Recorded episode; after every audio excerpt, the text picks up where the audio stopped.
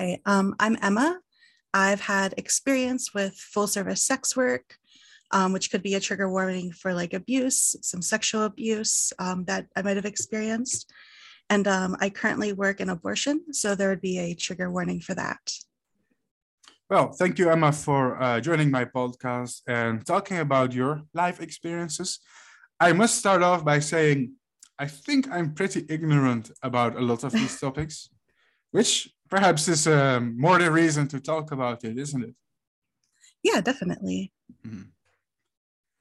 So, where shall we begin? Which, um, I guess, which period in your life did your um, experience start with all of this? I guess with sex work, um, I grew up pretty religiously. I grew up in a very conservative part of the country. Um, so I was taught like no sex before marriage and all that stuff. Um, but once I got into college, I sort of didn't do that. Like I didn't adhere to that or anything. Um, how I got into sex work is kind of weird um, because I really like to have casual sex.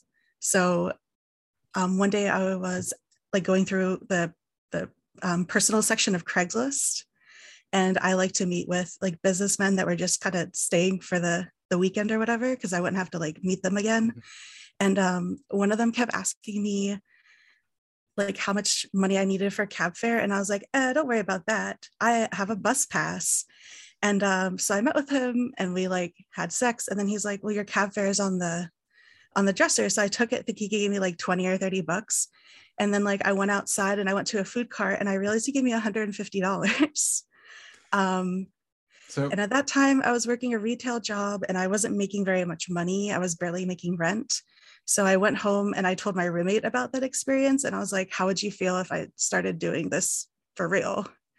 Because, like, it just sort of like maybe go like, wow, like I could actually do this. And I knew other people who were sex workers. So that was sort of how it began. so, so before people use Tinder, they use Craigslist? it's not um it's not open anymore the personal section of craigslist but yeah i used to go on like casual encounters and just like look for dudes to fuck isn't isn't it a little bit like dangerous though? Like uh... oh it definitely can be. I would meet them at first like in like the hotel lobby. I always told my roommate where i was going but mm-hmm. like if people are out of town they're usually not looking for you know mm-hmm. craziness if that makes sense. They were usually a pretty safe bet. I actually never had like a danger ex- experience when i like slept with men for free. Hmm. which i'm grateful for i mean that's it, it, that's interesting but um i mean it went so fast from um you said you grew up religious and um, i know I, I don't know how to like ex- yeah. but uh, like i said i'm not good at telling if, my story if, if if i if i assess your story um I mean, the way you tell it, it doesn't sound like it, it took you much to change your mind. Or... Well, the, the thing that happened was um, when I was in high school and college, I had a very religious boyfriend mm-hmm. who was also very abusive. And oh. um, I waited to have sex until he basically like pressured me into it. And I thought it was going to really change how I like not being a virgin anymore. I thought would really change how I felt. And then we had sex and I didn't feel any different. And it was just really weird because I was told all throughout like high school that like hmm, how dirty it made you and how like much it would change you and like i felt no different at all hmm. i mean it's and like after and after i broke up with him i was able to like come out as being bisexual and like i was able to actually kind of think more for myself and what my values actually were. Mm-hmm. so how so here's a maybe this maybe it's already a personal question very early at the beginning of the episode but what what are your what are your values when it like comes to sex i wonder? Is it like I, um, I like to have casual sex. Um i don't like to have it when i'm in like a bad mood or anything because i like to do it for myself more than for like attention mm-hmm. but i feel like as long as i can talk to the person beforehand and we and we both feel good about it that it's fine i mean that makes sense i think i don't think that's totally unreasonable yeah i think my attitude is a little bit similar although maybe I'm a little bit more conservative, I guess, with uh, you know just random. I, I tend to be careful, but it, I mean, I think it. I, I don't disagree with your opinion. It makes sense to me in a way. Like it's not hurting anyone, and uh, if if yeah. two if two people want it, why not? You know, it's your life. Yeah, and I also I also don't think that you should have random casual sex if you're not comfortable with it because that doesn't make anyone feel good. That's true. And I think that often happens because people are maybe socially pressured into doing it. Sex is weird when it comes to social pressure because there's people who are pressuring you into not doing it because it's like sinful or or immoral but then there's also people who do pressure you into having sex because not having it it also makes you an outcast. So like who are you supposed to listen to you know? Well i also think that a lot of people do it for att- not attention but like to feel validated like if they don't do it with someone that person might not like them anymore. Mm. and that's not good either. So i think it should be because you want to do it. Like it should come from yourself. I think it makes sense yeah so at this point, uh, let's let's go back to your like your your life story. Yeah, how old are you at this age? Um, when I started sex work, I was 22. Okay, that's is is that early? I don't know how old most people get into it. Um, I mean, it's pretty. Mm. In my opinion, it's pretty young because like your brain is not fully developed yet. Like you're not that 22 is not an adult. I do think that it's young. Um, some people start when they're 18. Mm. Um, whatever people got to do. But um, I'm kind of glad I waited until I was 22, just because I feel like I had more life experience. Mm-hmm. And and how did it go from there? I just started like going on Craigslist and like like the first couple months were just kind of crazy because I didn't I didn't I knew that I knew people that were sex workers, but I didn't know how to like talk to them because I also didn't want to like ask everyone for advice. So like I didn't quite know how to set boundaries mm-hmm. as far as like things I was and wasn't comfortable with yet. And like I definitely let people waste my time more, but like once I got more like comfortable with it, I started got into a groove. Into a groove. yeah. of like what people expected from me and all that. Like how to ask people for money up front. So in my but you know, in my opinion, if I were to do that kind of work, which I mean, just I'm just trying to imagine myself in your position, but I think I would be terrified in a way because you know you have uh, you don't know what to expect from strangers, especially men. How do you deal with that? Aren't you sometimes like, like I'm t- I'm I'm not being judgmental, but at the same time, I've had uh, encounters with especially some men in my life who I know visit uh, prostitutes, and let's say that they weren't you know sometimes they weren't the most nicest kind of people. Now maybe i'm generalizing people here not saying that everyone who uses uh, sex workers services is automatically a creep but let's say that there was a little bit of overlap because i noticed some people they kind of i don't know how do you put that into words? Do do you think that you, your customers at least sometimes the people you run into are can they be scary because that's what I wonder. I mean, sometimes, most of the time, they're just like regular guys. Um, one thing that I would do though is I would text my roommate in front of them. Mm-hmm. So, like, that they knew that like someone was home, like waiting for me, mm-hmm. basically. Because I'd always text, like, hey, I'm here at the hotel in front of them to my roommate. Mm-hmm. And I would let them know, I'd be like, oh, I'm just like checking in with my friend. So they know that you're not alone. Yeah. And um, I did have a boyfriend for a lot of my sex work career. And so, like, if they would ask if I had a boyfriend, I would say yes. And even before I had a boyfriend, I would always say yes because it makes, makes, it look sense. like someone cares about you. so, yeah, that makes sense. I mean, is it, do you think it's a stereotype that, um, I guess, men who who use those services are are creepy? Is that I think it is because I feel like more men than will admit use sex worker services. Hmm. And most of them are just normal. A lot of them are just dudes that are cheating on their wives, which is not good, but oh they're not gosh. creepy. They're just scumbags, you know? well, um, okay. they're not creepy. They're, they're, scumbags. Yeah, but you know, they're just cheaters. hmm. But they'll act appropriately and friendly towards me. So that makes sense. In a way. I don't know. I'm just curious because I have no idea what to imagine. I mean, I, people who buy sex work services come from all walks of life. I've slept with like deacons and people who are like jail wardens and people who run like unions. Mm-hmm. So they come from all walks. I've slept with people who are men's rights activists and want to talk to me about that. Hmm. That's interesting.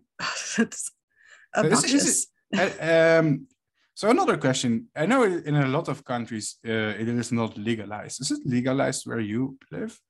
It is not. Um, Whoa. it's illegal. So I mean, actually, in the, where I live in the Netherlands, it's legal. You know. You I wish it was. Dec- I wish it was decriminalized here. I'm not for legalization because legalization puts a lot of constraints on it, and it doesn't. It wouldn't help someone like me who's fat and wouldn't get hired at a brothel, and it doesn't help people who work on the streets who would also never get hired by a brothel. And Mhm. brothels like just give money to men. so I'd rather keep all the money for myself. And if you decriminalize it, then what I'm doing is not illegal, but there's also not a bunch of regulations.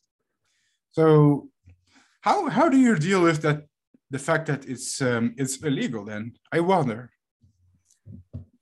Um, I don't know how to explain it. There's a lot of code words that people use. However, like none of it is legally defensible.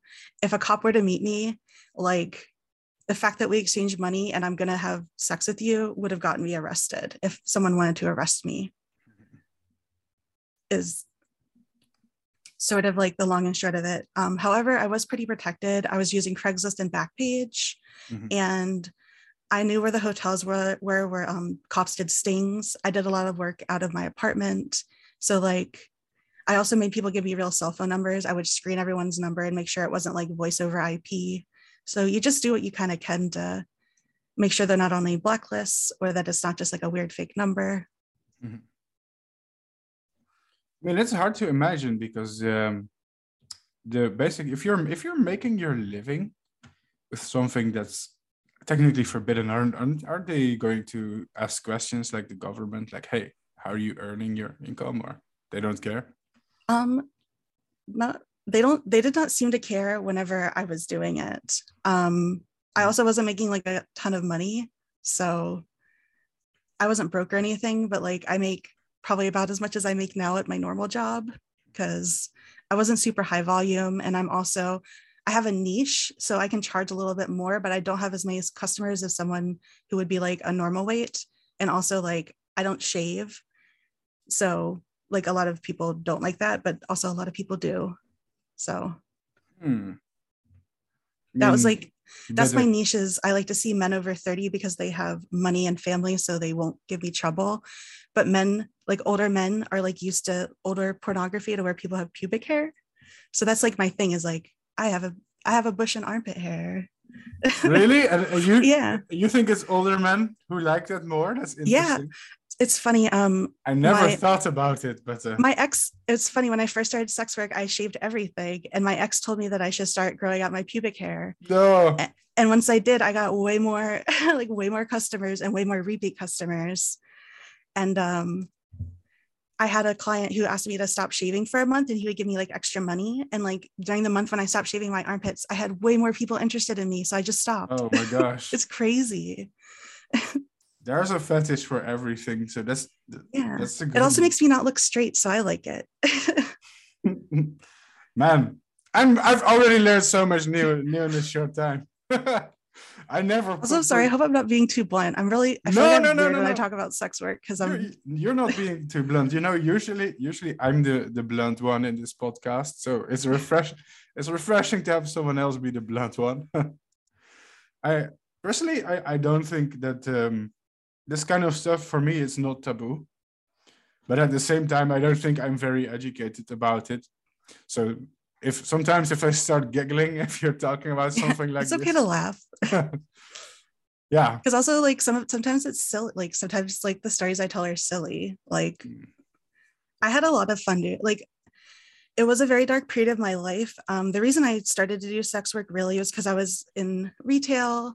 I wasn't getting the hours i wanted but i had also dropped out of school because i sort of Mm. had like a nervous breakdown. So i just wasn't really in a place in my life to where i could get like a real job that would support me if that So- makes sense So you do consider it a, a dark place in your life. Um, just mental health wise. Okay. Um, I had undiagnosed agoraphobia and I couldn't understand like why I would ra- randomly have panic attacks in like grocery stores and stuff. Mhm. So like, yeah. Also, like my first boyfriend caused me a lot of um like self-image issues for several years after I broke up with him. But it didn't So- stop you from from doing that type of work. No, it's weird. Um, my first boyfriend did not like how I looked at all. Um, he doesn't like overweight people, which is weird because he is the one who asked me out. But um, I went like I hated my body very, very much when I was with him. Mhm. And so like after I left, I was just like, I can't like feel this way anymore. So I sort of faked it until I made it. And then when I felt comfortable enough to start like having a lot of casual sex, like I was so surprised at how receptive people were. Like, and I'm like, oh, I guess I am hot, you know? Mhm. I mean, I would imagine like if you have at least a negative body image, it would be terrifying to get into something like this. At yeah. least for me. Um, I was over it by the time I was a sex worker. Oh. So So I guess it helped you get over it in a way. I think all the casual sex helped first. So, um, I mean, and um, so this time you were you were 22, and you did it from 22 until you were. Um, until about 2018. So Mhm. I don't how old was I? I guess around 29. I did it for about I did it for a very long time. How come? You, how come you decided to quit? Then I wonder.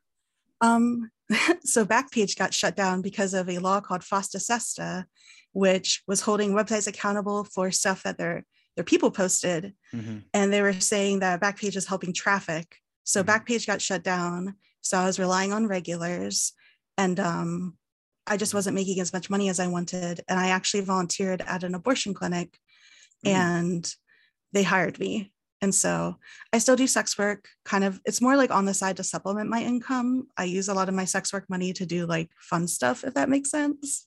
Like I buy a lot of spiders with my hooker money. Uh, spiders. yes. I love my tarantulas. The first tarantula I bought, um, I used it with money that a client gave me, and I told him that I was going to buy the tarantula, and he still asked about her. So, Get yourself a tarantula sugar daddy. And um, one thing I I I was kind of uh, wondering is, um, you know, were you were you ever concerned about, I guess, being arrested or I mean, I don't even know how harsh the punishment is if you get caught doing stuff like this. To me, it sounds really difficult to have to live a life that you have to keep so, i guess, secret or. That was like um, kind of depressing. Being arrested, it depends. Um, if it's part of a sting, they'll try to hit you with other stuff, like if you have drugs on you. Mhm. Um, I was never super concerned because I felt like I was pretty safe. I had one person who pretended to be a cop, and that was pretty scary. Um, Oh. When I first started doing sex work, um, my roommate at the time was fine with me doing sex work, but he was like, Could you please not do it in the house? Because in our state, legally, if you're doing sex work in a house, it's considered a brothel. And if I help pay rent, I'm helping you live off of the wages of prostitution. So that can like fuck over someone that you live with.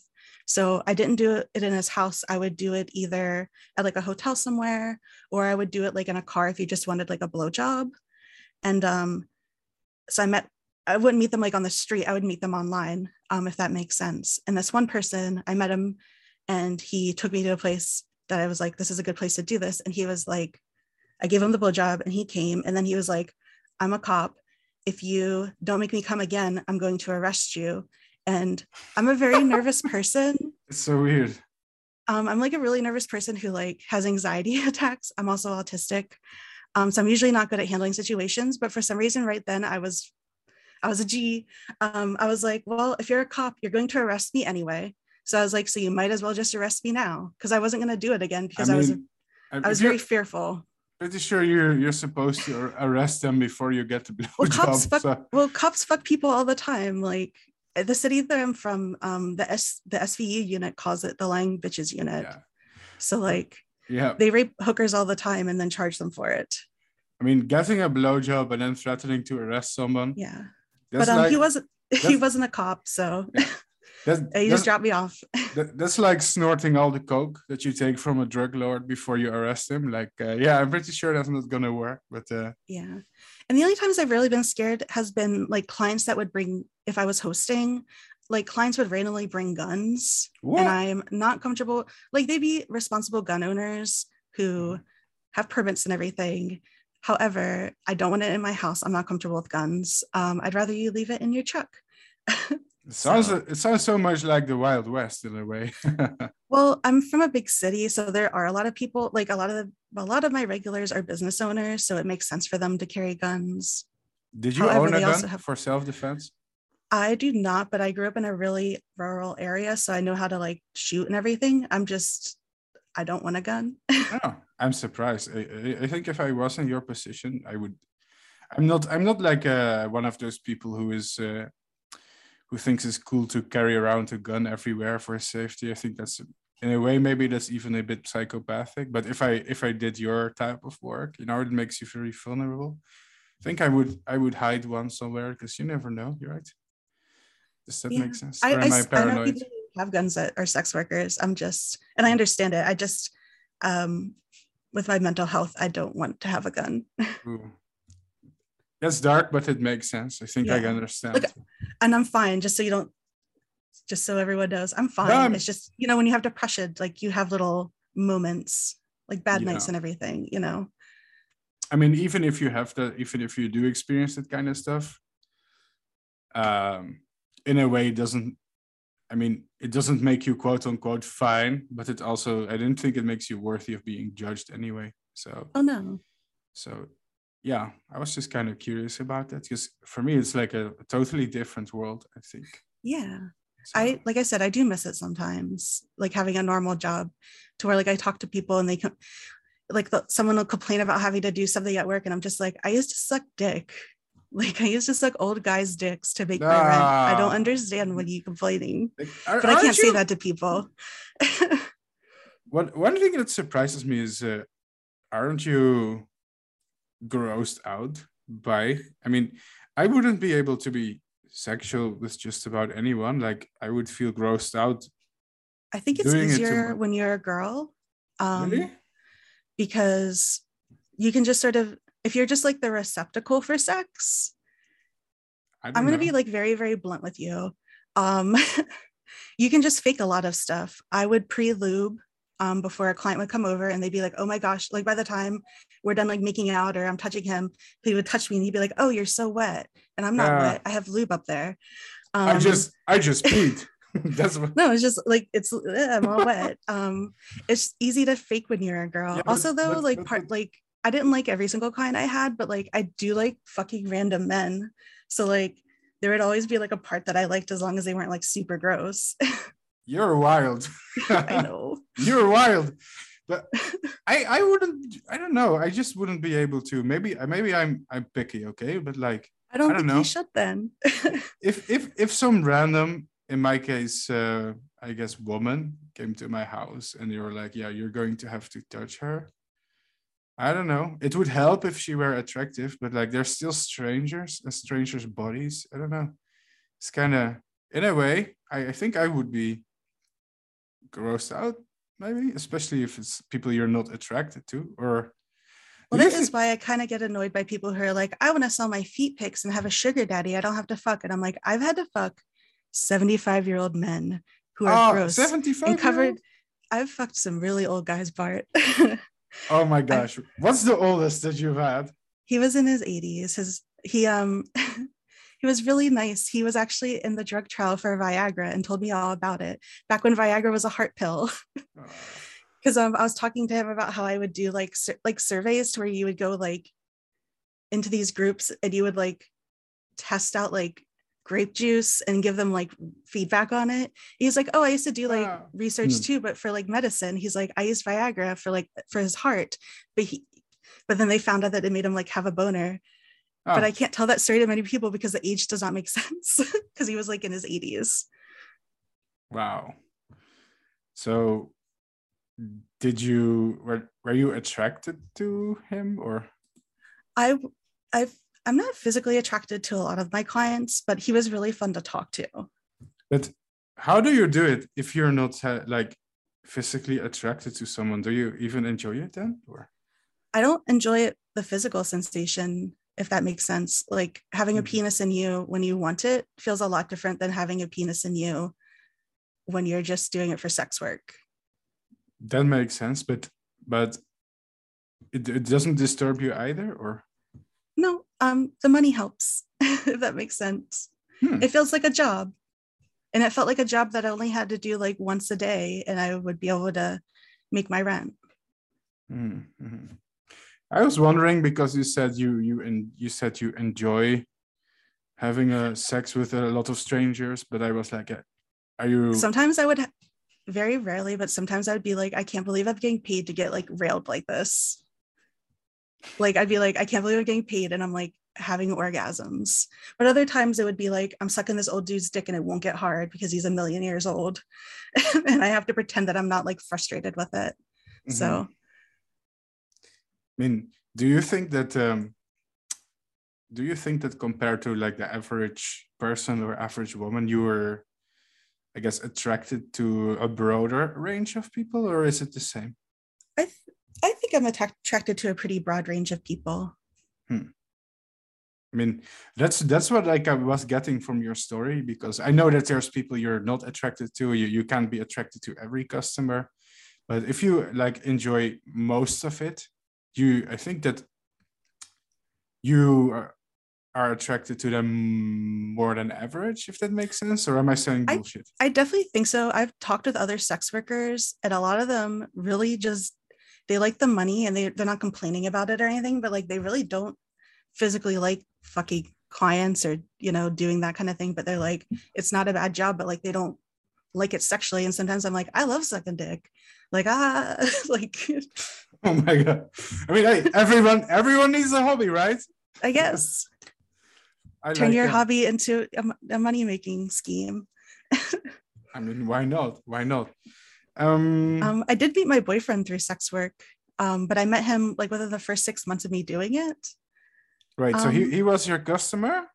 he was a customer um but he is very charming and very charismatic. And so I hung out with him, I think, four or five times.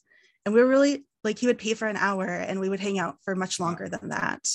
Yeah. And like my roommate would constantly be texting me and I'd be like, I'm fine, I'm good. Like this, this person's nice. And then eventually he's like, I don't want to pay anymore to hang out with you. And if you don't want to hang out anymore, I understand. And I was like, no, I actually do kind of want to hang out. And then we sort of blossom blossomed from there but like the first like real date that we went on i was just i sort of laid everything out i was like i'm not going to quit doing this i'm still sleeping with other people like outside of sex work and like that would be how this relationship works and he was like completely cool with it. Mm-hmm. so Man, and he never said anything weird about me being a sex worker. He was very encouraging. He was really nice about it. I mean he was your customer. He he literally can't judge right? well here's the thing. A lot of customers do judge Really? They'd be like, I would, they'd be like, I would never, I would never want my daughter to be a sex worker. Or like, if I found out my wife was doing this, like, I'd freak. And I'm like, you are literally cheating on her. wow. But people are funny. So I guess it means there's there's still men that uh, don't see it, it as a problem. It did make me decide I don't want to date men anymore. Really? Yeah. Um, I'm I'm good. Well, you've seen the dark side. Uh... Well, like even like the nice ones were still cheating on their partners. Like even the ones I really got along with, and I was like, oh, we, we could have been friends. Like if I hadn't met you in this capacity, they were still cheating on their partners. So do you think cheating is more common in men than women? I don't think it is. I definitely think them buying sex workers is a lot more common than women.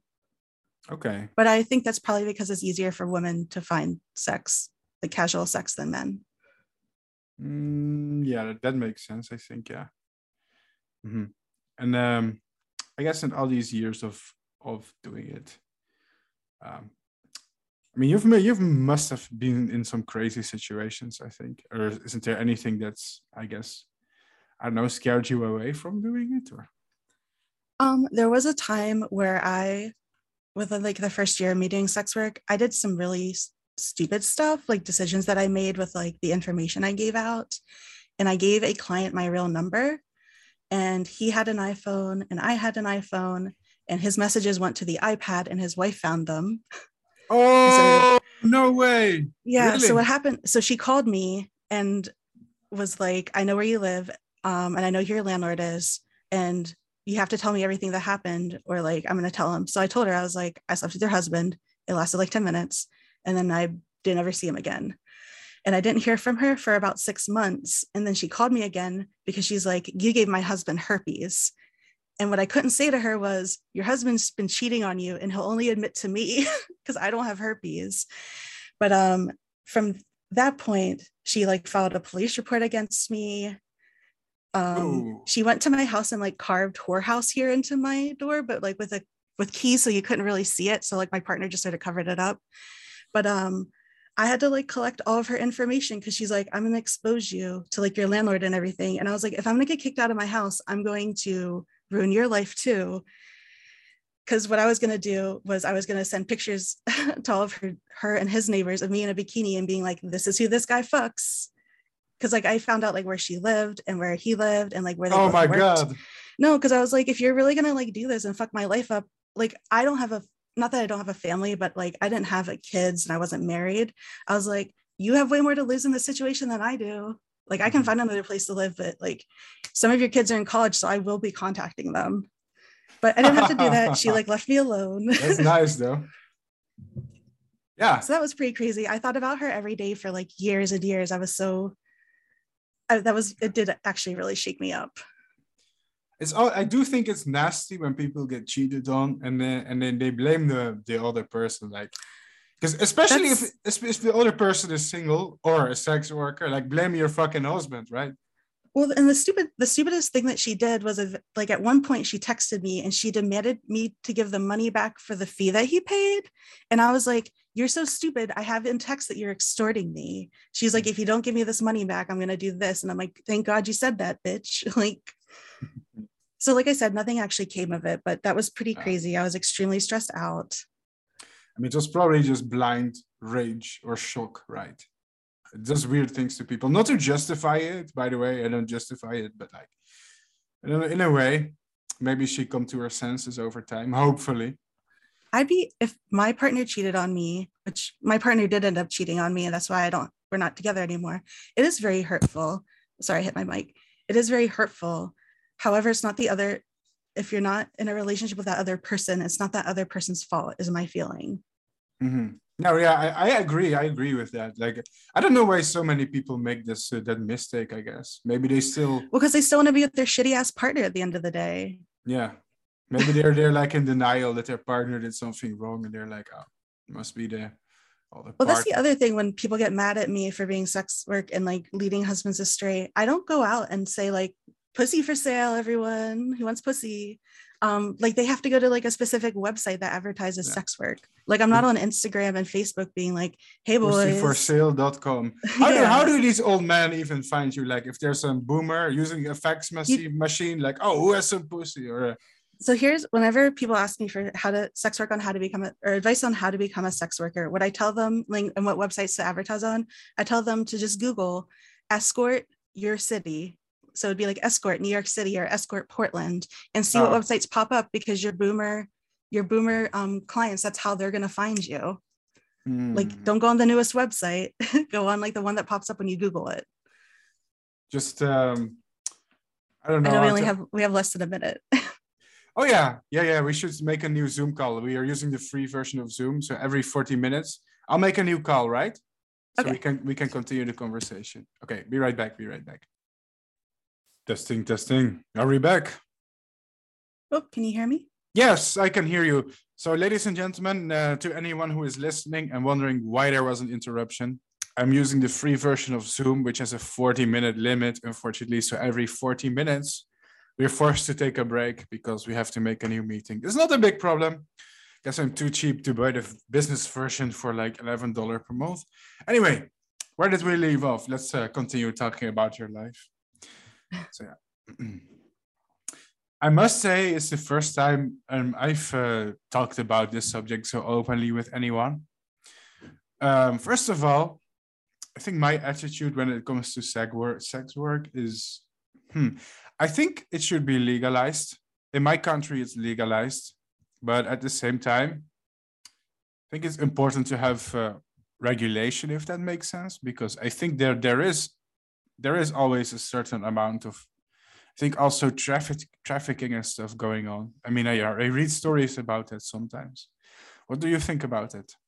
About trafficking? Um, Well, I- well, about trafficking, yes, but also about um, it being legal or, or illegal. What do you think? I think I'm not for legalization. I don't think that it does help trafficking because trafficked people aren't going to work at brothels anyway, and trafficking is still illegal even when sex work is not. Mm-hmm. Um, I think that regulate regulating it most of the time makes it to where men own places like brothels and strip clubs, and the men are the ones that make the money, mm-hmm. basically. Um, when it's dec- and also, like I said before, people like me aren't going to get hired at a brothel. Um, okay. I'm fat, I'm hairy, so that doesn't protect people like me. It doesn't protect people who like work on the streets. So you you think it is going to lead into, I guess, uh, more of a middleman being introduced that will. Yeah, I don't think that really protects anybody because I would still get arrested if it was legalized because I would still be the way that I do it would still be illegal. Ah, and you would be doing it this way regardless. I believe so, yeah. Because I was doing it before, like when it was illegal. So if they legalized it now, like. mm-hmm. And what what about people who are willing to do it? I guess via the the legal route, would it help them to give them options or? I think that you well, if it's decriminalized, people can still work at a brothel. Mm-hmm. You know. And um, you don't think that there would be more safety there, for example? I actually don't know if it's more safe in my country than countries where it's outlawed. Um, it's more safe in the way that there is security there. Mm-hmm. Um, however, you're going to be fucking someone and then handing over half of your money to someone. And the justification for that is because there's a building there. I had like worked at a dungeon that did that to me. And the reason that I quit was because um, I was working at the dungeon, mm-hmm. but she knew that I also did full service. So I was also sucking dick and fucking yeah. at the dungeon. And we had this house meeting to where the owner of the dungeon basically called us thieving whores. And she's like, and that's why I don't need, like, that's why I buy expired condoms because I know that you guys steal. And I was like, afterwards, I was like, well, just so you know, like, I quit. And she's like, why? And I'm like, you just told me that you let me fuck with expired condoms. Uh, well, like, and, and the whole, the whole reason for me working there was you protecting me. So, like, yeah. go fuck yourself. That makes sense. At the same time, I think most people who who work, at least legally, I mean, it's it's pretty much what it is that you're supposed to give uh, at least part of your salary to your, I guess, the middleman, as they say, whether it be tax or the company that's profiting off your labor. I guess it's well, I'm fine with the ta- I'm fine with tax. It's just someone who's never sucked a dick in their life shouldn't get my dick sucking money, in my opinion. Hmm. So you you should get a dick sucking manager then. I want a dick sucking boss. Yeah, someone so who has a PhD in the dick sucking. Yeah. Hmm. I mean, hmm. For me, it's a lot to think about because um, it's the first time that I have to, I guess, actively consider my stance on this. If that makes sense. I guess I, I went are you, through. Are you comfortable saying whether or not you've ever seen a sex worker? I'm from the Netherlands. If you go to to Amsterdam, there's mm-hmm. millions of them. So I haven't used their services, if if you mean that by seeing. Yeah. Oh, sorry, I took seeing a little bit uh, literally. Oh, I'm sorry.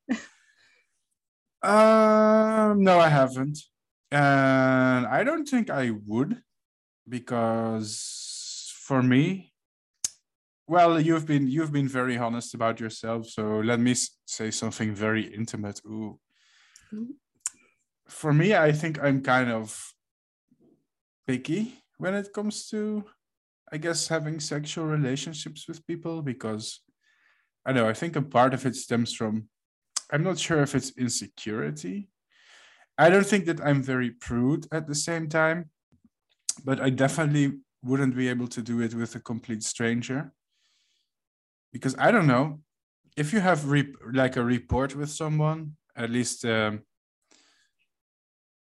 like, I don't, uh, first of all, I don't think I hook up with with women very often, but it does happen. But like, it's not something that I actively pursue all the time.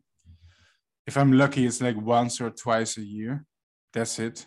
So, and if it happens, it happens. Uh, it's not like it's I'm constantly chasing women. I tend to be more opportunistic. Like if if I meet someone and I like them, like a tarantula. They, yeah, like a tarantula. If I meet someone and they like me and I like them, it will happen. But it's usually uh, at least someone that I talk to for a period given period of time. It's not not somebody that like I meet that very day. I don't know. Maybe it's afraid of like. It, it feels like you're not not in control. If you I mean, and it's not like I'm a control freak and I, I daddy wants control you know it's not it's not like that but it's like i know i feel very vulnerable just being naked in front of somebody that i just met that It's i don't understandable.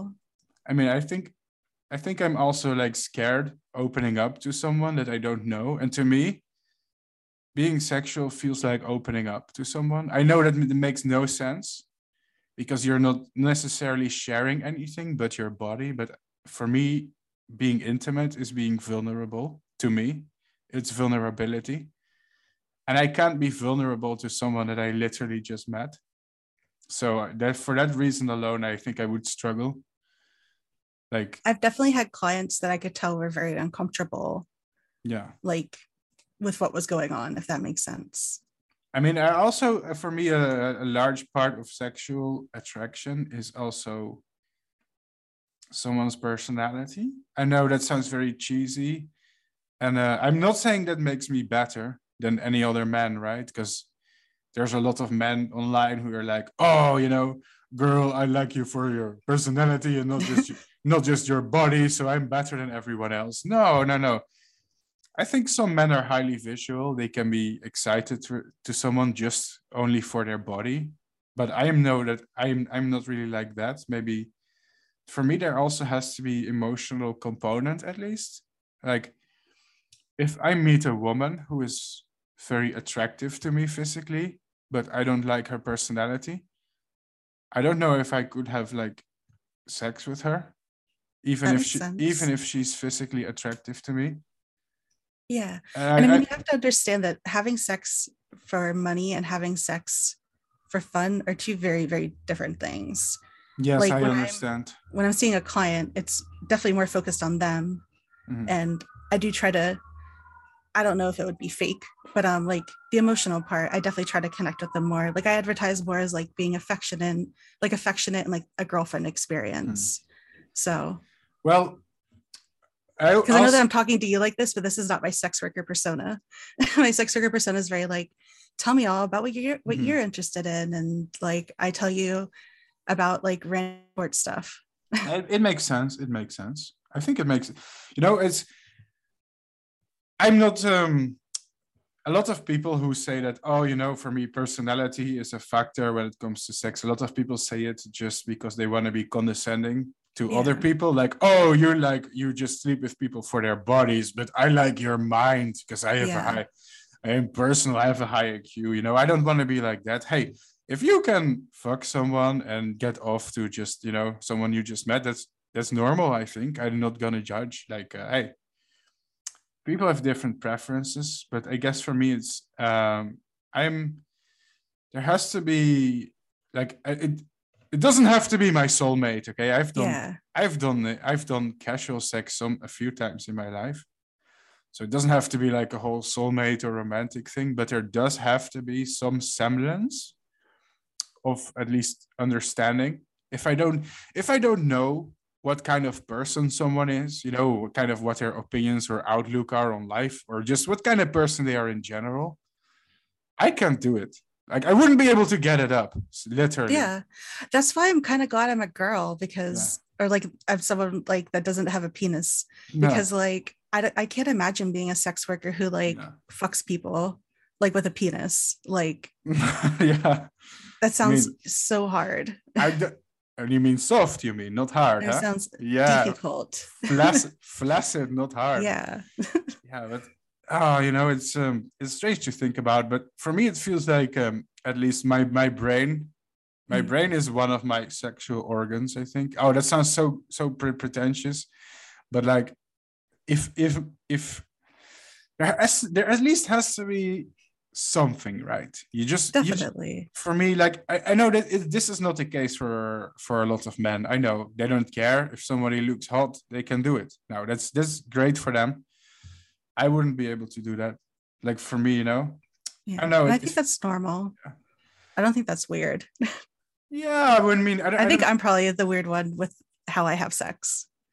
I don't think it's I don't think it's weird either, but I know for me it's um I think I'm a little bit more sensitive than the average man, I guess, because uh, I would describe myself as reluctant, you know, which makes no sense because like what's the danger? What what's gonna happen? But like ah, I guess I'm afraid of like I don't know being rejected or being made fun of in a way Yeah. have to make sure that the person actually likes me. So maybe a part of it is insecurity.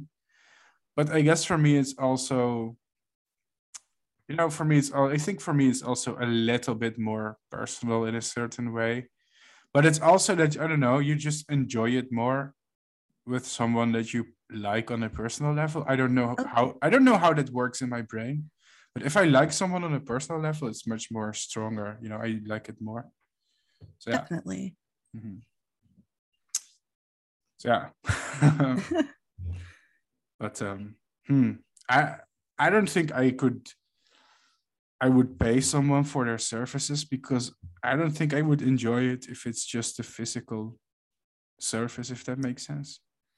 It does because that's the reason I do like seeing. I don't see sex workers very often anymore, but I did see a couple while I was doing sex work, and that was one of the things I did like was like I know you're getting into my house, you're getting me off, and then you're leaving, Mhm. and that like I don't have to entertain you.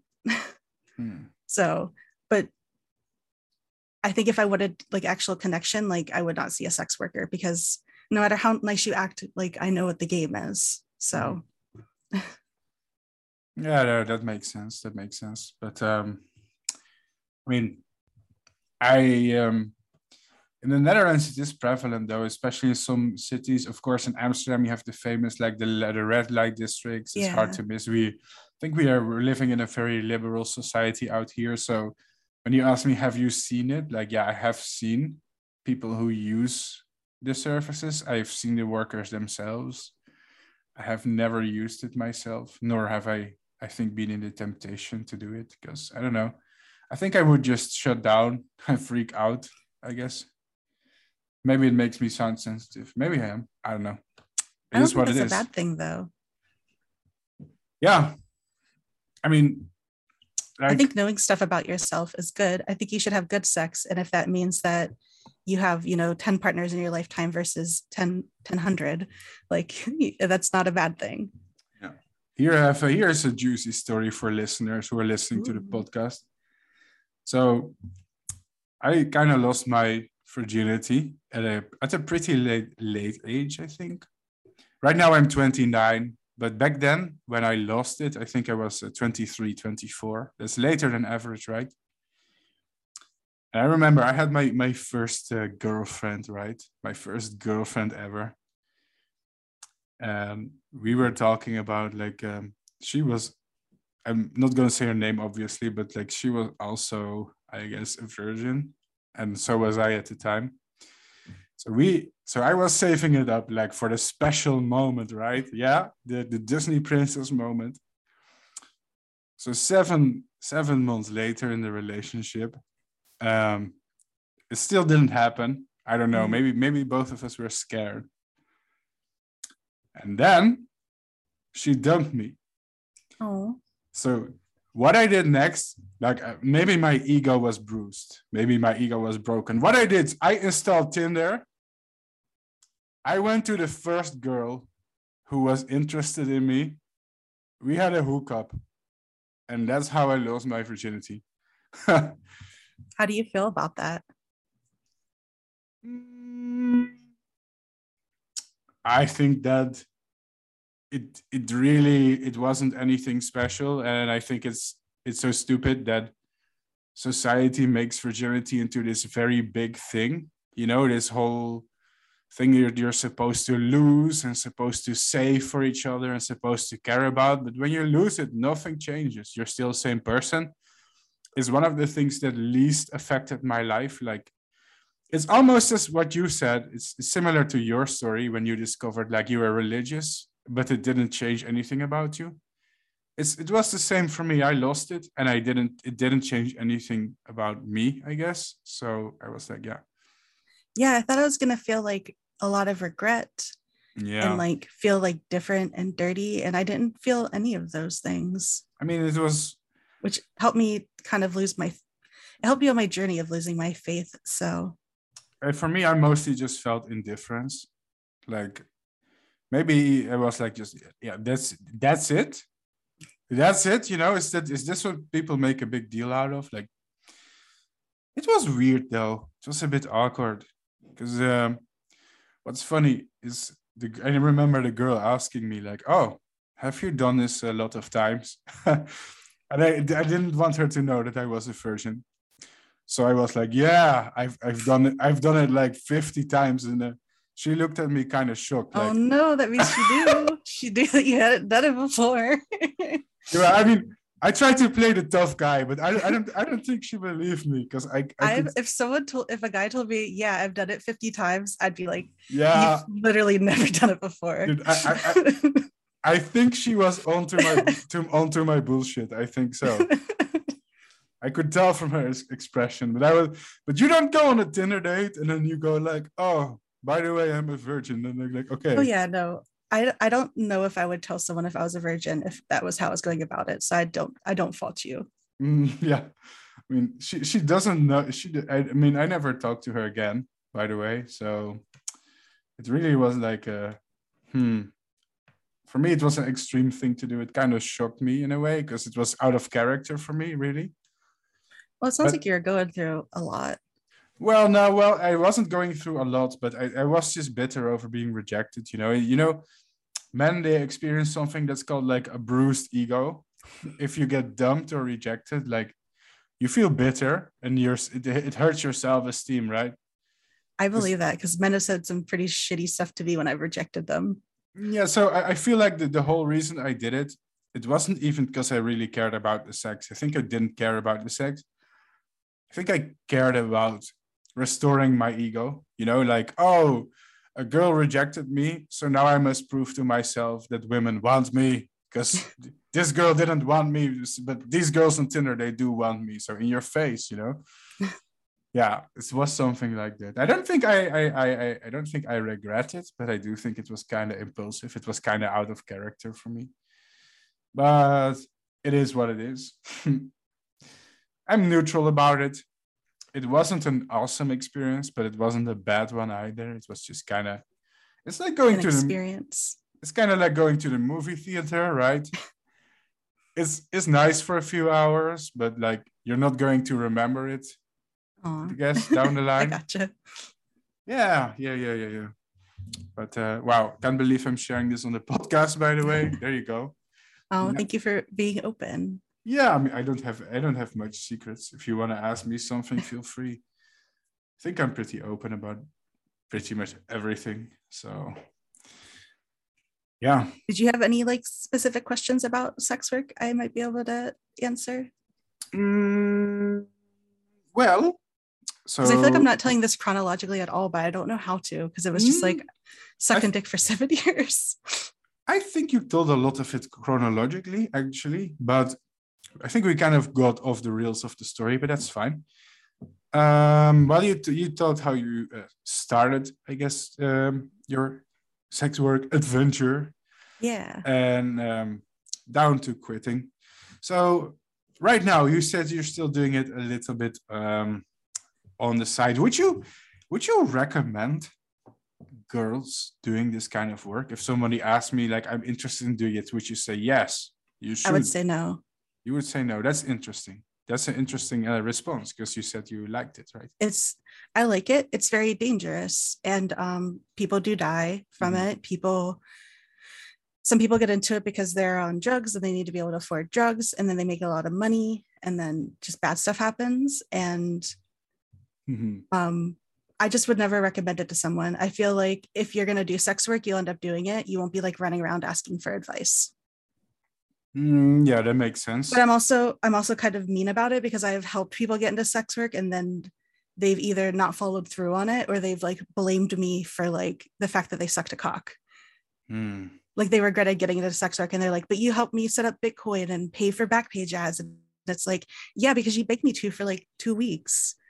Like you Mhm. basically almost had me suck the dick for you. Like you helped me, you made me help you like set up ads and stuff. Like, Mm. So I always say, no, don't get into sex work because I know the people that need to get into sex work will. And yeah, Yeah, I mean, it is really dangerous if you look at it at, on paper. Like uh, I know a lot of, I, think it's it is rare for you to meet such kind of a person, but a lot of people who prey on women, whatever that means, they they seek out, I think, Well, pros- those- prostitutes because they're easy targets in a way. A lot of times those people wouldn't get past my screening because I would require like a real number. I would like talk to you on the phone first. And a lot of people who are being shady won't offer those. Like, I'm not saying that they can't, but yeah, most of mm. those people are going to look for people who work on the streets or who don't have like screening or like or who are pushovers about their boundaries. I can't believe that there's literally people on the streets though. That's that's kind of terrible if you think about it. Like, don't you think? Like people, I like I, can't, ju- I can't judge. I mean, when, when I say it's terrible, it's not like I'm saying that they are terrible, but like just the fact that you would get into any stranger's car, ooh, that's really, you know, that's really out there. That's living on the edge because you know how fucked up people are.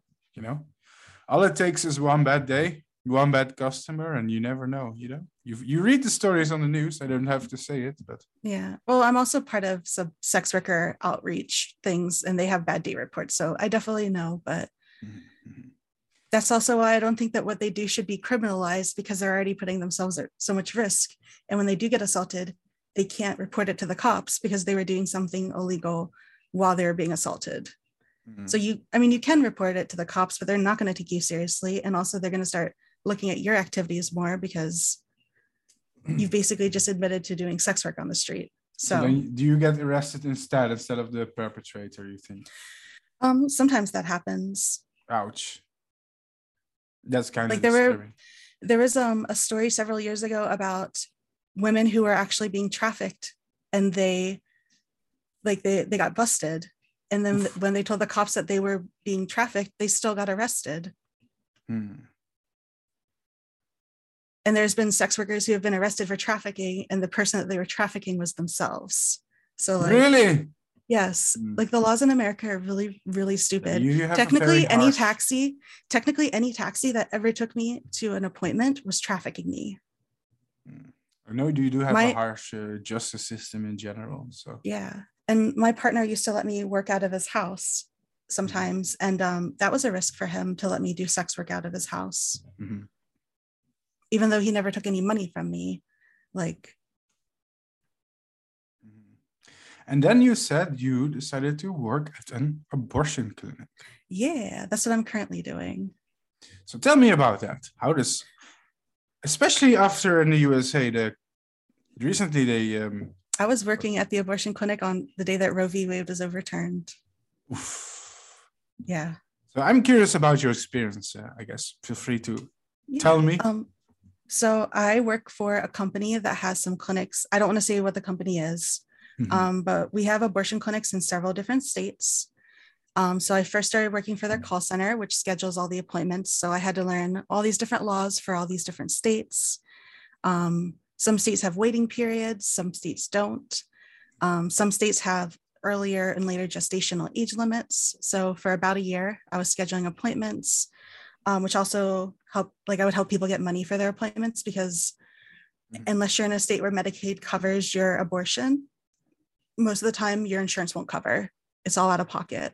And the cost of a first trimester abortion hasn't risen for since like basically the 70s. It's usually around $500, but a lot of people don't have $500 laying around. So I would also like help them get money from like other organizations. Um, so there are organizations, I guess, who yeah, there's um it's like local abortion funds. Well, they're they're specifically called abortion funds. Um, there Mhm. are some national ones and there are some like local ones. So like you would have to work with the fund saying like, can you help this person? She needs four hundred dollars. Can I get two hundred dollars from you and two hundred dollars from a different org? So it was very intense. Um, it was very important work, but I didn't like it very much because I don't like talking on the phone and mm-hmm. I did it for eight hours a day. Um, so then I was, I moved to work at one of the actual clinics and I was front desk. So I would help people get checked in. Um, I would also have to tell people that we couldn't see them that day because they went into the waiting period, which is like the worst thing in the world. Mm-hmm. Um, and then I started to learn more tasks around the clinic and now I do pathology and I love that. So what, what made you decide to to do that in the first place? Um, because I was very quickly learning that I wasn't going to be able to sustain myself with sex work with the way that all these websites were getting shut down. Um, some of the websites that popped up after Backpage went down were literally honeypots. Oh. Yeah. So I wasn't posting anything. Um, I was posting on one set website and they ended up selling everyone's information. So and, like but it, but it's not like it's not because it was um, a, a subject I guess that you're passionate about or um, oh no, I love abortion. Um, that's why I used to volunteer. I used to volunteer to walk patients in past the protesters, and that shift started at six thirty in the morning. So I'm definitely protesters? passionate about abortion. Yeah, there are people that protest outside of our clinic every day. Every day. Every day. Why? Um, because they hate people that want to have abortions. They're religious wow. extremists. I don't like them. I can't say anything nice about them they say horrible things to my patients. So I'm cool with people who are pro life. I'm not cool with the people in front of my clinic. That is extreme. Well, to be honest, um, I mean, my my opinion is abortion. Everybody should have access to it, and uh, for me, that's opinion that it's crazy that people would contest it. I guess on religious grounds, but the thing is, are is, are those kids really going to have a, a better life? You know, if you they don't care about that yeah. all the arguments that you're going to say they don't care about they don't actually care about people they will yell at people who have dead fetuses inside of them and tell them not to come in and they'll be like my baby's dead and they're like well go to the hospital as if the hospital didn't refer them to us. Like that's why i don't like the protesters. They're not logical. They're stupid. They don't know anything about abortion and they're mean. They call people baby murderers and they'll tell people happy mother's day. You're going to be the mother to a dead baby. So there's no logic with them and they're not compassionate yeah, it's just hate. It's hate, and they get paid to stand out there. So, why do you think that? Um, I think in a lot of countries, abortion is controversial, but why do you think, especially the USA, is so divided on it? I, I, I, I feel this about both sides, about Democrats and Republicans. I feel like people pick an identity and then they don't think about their values. So if you're a Republican, you're automatically against abortion, even though even I, if you I agree so hard with what you're saying right now. Oh, sorry, I'm interrupting you, but yeah. like, yeah, that's because on. I also see it on the other side to where I talk to Democrats and they'll be like, they'll say stuff about abortion that's not accurate. And I'm like, no, it's actually this way. And it'll like upset them because they'll talk about like clumps of cells. And I'm like, well, it's not a clump of cell pretty quickly, actually. There are identifiable parts very early mm-hmm. and they will be taken aback. And I'm like, well, that shouldn't upset you. Like, not that it shouldn't upset you, but like, don't you know what abortion is? Like, why do you why are you so strongly for abortion if you don't know what abortion is? And it's like the people outside my clinic that they'll scream at people like the knives are going to come out. There's no knives with abortions. You don't know what an abortion is. Why are you so against it? And it's because you're like part of one ideal like one political spectrum and you're mm-hmm. not thinking about it. Because they voted on abortion in like kansas which is very conservative and they voted to keep abortion mm-hmm. because they were forced to like sit down and think about how it would actually affect their lives. Because my pro- the protesters outside my clinic have had abortions and they'll say that they regretted them, but you know, they were allowed to make that choice. Yeah, that's that's true, and uh, I totally agree with what you say in the in the sense that people pick a political party and think that means you have to agree with all the talking points of that party, yeah. right? Like I think rarely you'll see someone who is right wing who agrees with left wing ideas, or someone who is left wing who agrees with right wing ideas. But if you think about it, that's kind of strange, right? Because you're talking about maybe hundreds of different ideas and values, and joining a party means you have to defend all of them or none of them. That makes no sense, and that's something. I've so noticed about Americans myself too. You know. So. I find it just very frustrating because there's a lot of stuff I don't agree with on the left side, but if I express any of it, I'm labeled a conservative, which I'm very much not. Mm-hmm. Well, one thing I think is important to um, to to to mention is that I don't think abortion is fun for anyone involved, right? Like the especially I mean, people, it's a medical procedure. yeah, but but people on the right they seem to especially think like, oh, these women are getting abortions because they love killing babies and having sex, and they're, they're almost using it as a as a I guess a birth control. But that's that's not true. Like it's it's horrible. I think it's it. I assume it's heavy on your body, isn't it? Is it? No, I mean, early, you're, how do I say this? Mhm. It's not hard physically on you. Um, an abortion, a first trimester abortion takes less than five minutes if you're doing surgical. Um, Oh, the really? pills, yeah. And that includes like putting you to sleep and waking you up. Mhm. Um, your body knows how to expel a pregnancy. Your body like knows like knows how to do that because people have miscarriages all the time. So we just sort of work with your body. And it's really safe because like it's way more traumatic to give birth to a nine, month old baby than it is to have a 15 week abortion. Mhm. It's a much smaller. But um and I do think it is it can be hard on certain people. It cannot be hard on certain like it's different for everybody. And mentally, Um, and some mentally people- it's pretty he- heavy, though. I think for a lot of people, for most. For a lot of people, yeah. Um, but there are some people that have what you would consider a lot of abortions, and I don't, I would never tell those people not to have abortions. You know, I might not agree with how they're running their lives, but I would never judge them for the why amount of you- abortions why, they've why do you think that uh, some people who have a lot of abortions have a lot of Well, them? I think that there's a big lack of access to sex education in my country. A lot of people think that they can't get a, pregnant right away after an abortion, or they think that an abortion is going to do something that'll make it harder for them to get pregnant the next time, which isn't true. Or they have they already have three kids and they have shitty lives and they're not able to get a package of pills every month, and that's the only way that they can, you know, get birth control. Wow, I think I think people should be more educated about birth control. To be honest, is that is pretty dark, though, if you think about it. Like, It is. People have shitty lives and they can't always pick up pills, but like people push pills. I think. IUDs should be pushed more, but also a lot of my patients don't have regular GYN care. So like we're So- at your point of contact, which is not good because we can't do any preve- anything preventative. I, I, We only I- do abortions. I will say this: I'm uh, definitely pro-abortion, and I think it should be accessible for everyone. But I do think that using it as as birth control, in a way, that's kind of shady, don't you think?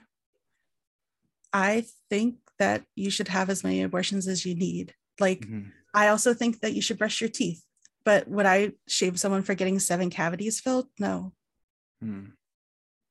but this is coming as someone who's had it has an IUD and will probably have an IUD in her forever because working at the abortion clinic does make you think you're pregnant all the time and it also makes you really not want an abortion so But I also, at least find- for me what I also find strange is it feels like in the USA there's a cultural shift where I think values, in a, in some part, in some way, they're going like almost quote unquote backwards, in a way. Like a lot of What things, like I don't know. It feels like a lot of things that were acceptable for a while are becoming more and more controversial. Am I wrong or am I right? I'm not from the USA, so I could read I- the room wrong. I do think I do think that you're correct Yeah, because there, there there was a time where you know, especially religious voices and stuff, you know, that was more on the background. I'm pretty sure America has always been a partially very strongly Christian, but it's becoming, you know, the cultural shift, the cultural warfare. It's it's changing a little. They're becoming, I guess, more influential. Definitely Yeah. abortion used to only be a catholic issue like republicans used to not care about it at all Really? I'm surprised. yeah it used to be the Catholic, like crazy catholics that were against birth control and people didn't like them and then basically Hmm. like rush limbaugh and all of them came in and it became like a moral issue for all christians which is You- you have is to you have to wonder why how how did that subtly change, you know, and why did no one notice? i Did you think peop- notice? I was a kid when it happened so Mhm. i was also very pro pro-life when i was growing up I like used to go to like this these concerts called Rock for Life, and I would like walk around my town praying for abortion to end. And on our senior skip day, I made cookies for the Crisis Pregnancy Center Mhm. that talks you out of getting abortions. So Oh, they have a center for that. They're called so they have centers like that all over the country. There's one in my town that is named almost identically to our abortion clinic. And they basically just try to confuse people and make them not have abortions which i think is heinous. Wow. So so and they get they get they get tax money in my state. Yay. Wow. That's i mean um so now that that Roe versus Wade is overturned, the way I understand is now it's up to the states themselves to decide if they want to legalize it or not, right? Um, for right now, yes, but right now um, the Republicans are trying to pass a 15 week federal ban. A 15 week federal ban? Which would make it 15 week cutoff in every single state if it's passed. I don't know if it will, but. So that means you can only get it uh, after you've been pregnant or um, you it's illegal to get it after you've been pregnant for 15 weeks, right? Yes. At what at how many weeks do most women get an abortion? Most of it's um, in the first trimester, so under 12 weeks. Mm-hmm. So those would but, still um, be able to to have one. Yes, but a lot of people, the reason that they get abortions after 15 weeks are because of severe and fatal fetal anomalies, because they didn't have the money, they're chasing the fee, they didn't know that they were pregnant or they were in like an abusive relationship. So hmm. those people well, need abortions too. They're not less deserving. Well, it also makes sense that if the pregnancy is going wrong or something yes. is go- going wrong with the development of the baby, you'll only notice this later in pregnancy, right? So yeah, kind of makes sense what you're saying. That's that's why I'm, I guess, just gestational age cutoffs because every time I think I know which what age how many weeks I would cut it off at, I hear of something else to where I'd be like, well, you would be an exception. Mm-hmm. So, at, at how many weeks do, do you think there should be a cutoff? I do not, because I think that if you need an abortion right before you know you're going to give birth and someone a doctor is willing to do it that you have a very good reason doctors aren't going to take that risk on for like a healthy pregnancy that hmm. like there's no complications in your life or anything fucked up going on mm-hmm. that's interesting um do you think that the new legislation has any chance of passing or? I do. I'm very nervous about it. Hmm. because people will vote against abortion even when it's against their best interest and even when they themselves would have an abortion. So you know. And um how how how is it um, did it the i guess the reversal of roe versus wade did what did it change the clinic that you worked at? Because it depends per state right? Yeah um, so i'm in pennsylvania so nothing changed for us yet. Um, but we are seeing a lot of people who are out of state from places where that's ah. been cut off like texas ohio yeah, florida. so, so they're coming to a state where it's legal. And it's it's insane. You you shouldn't have to travel for days. Yeah it is, it is kind of disturbing. I also see that we have one minute left. I think we have to make yes. an. Are you? We're up for a new meeting, right? Be right back, ladies and gentlemen. Great, thank you. Heyo, we're back. We're back. Sorry for the interruption, ladies and gentlemen. So, uh, oh yeah, last thing I asked is, um, how did Roe versus Wade change what happened at your abortion clinic? And you said you get a lot of people from another state. Yep. Mm-hmm. And those are the people that can afford to spend multiple days sometimes out of state. Mm-hmm. And it's just, it's crazy. I hate it. Mm-hmm. So, how, how do you think that, um, I guess, in the, the future of the USA, how do you think things will develop from now on? Do you think this will get reversed at some point, this decision? Are you hopeful or do, are you pessimistic about it? I'm pretty pessimistic, to be honest. Really? Um, if it's state by state, all of the conservative states are going to vote to not have abortion, and then there will be random states on the coasts that offer it. Hmm. And it's just horrible. Yeah. I mean, on the other side, I would say, well, at least you have some states that allow it. But yeah, that's that's that's not of value for people who live in other states, I guess. Not at all. Hmm.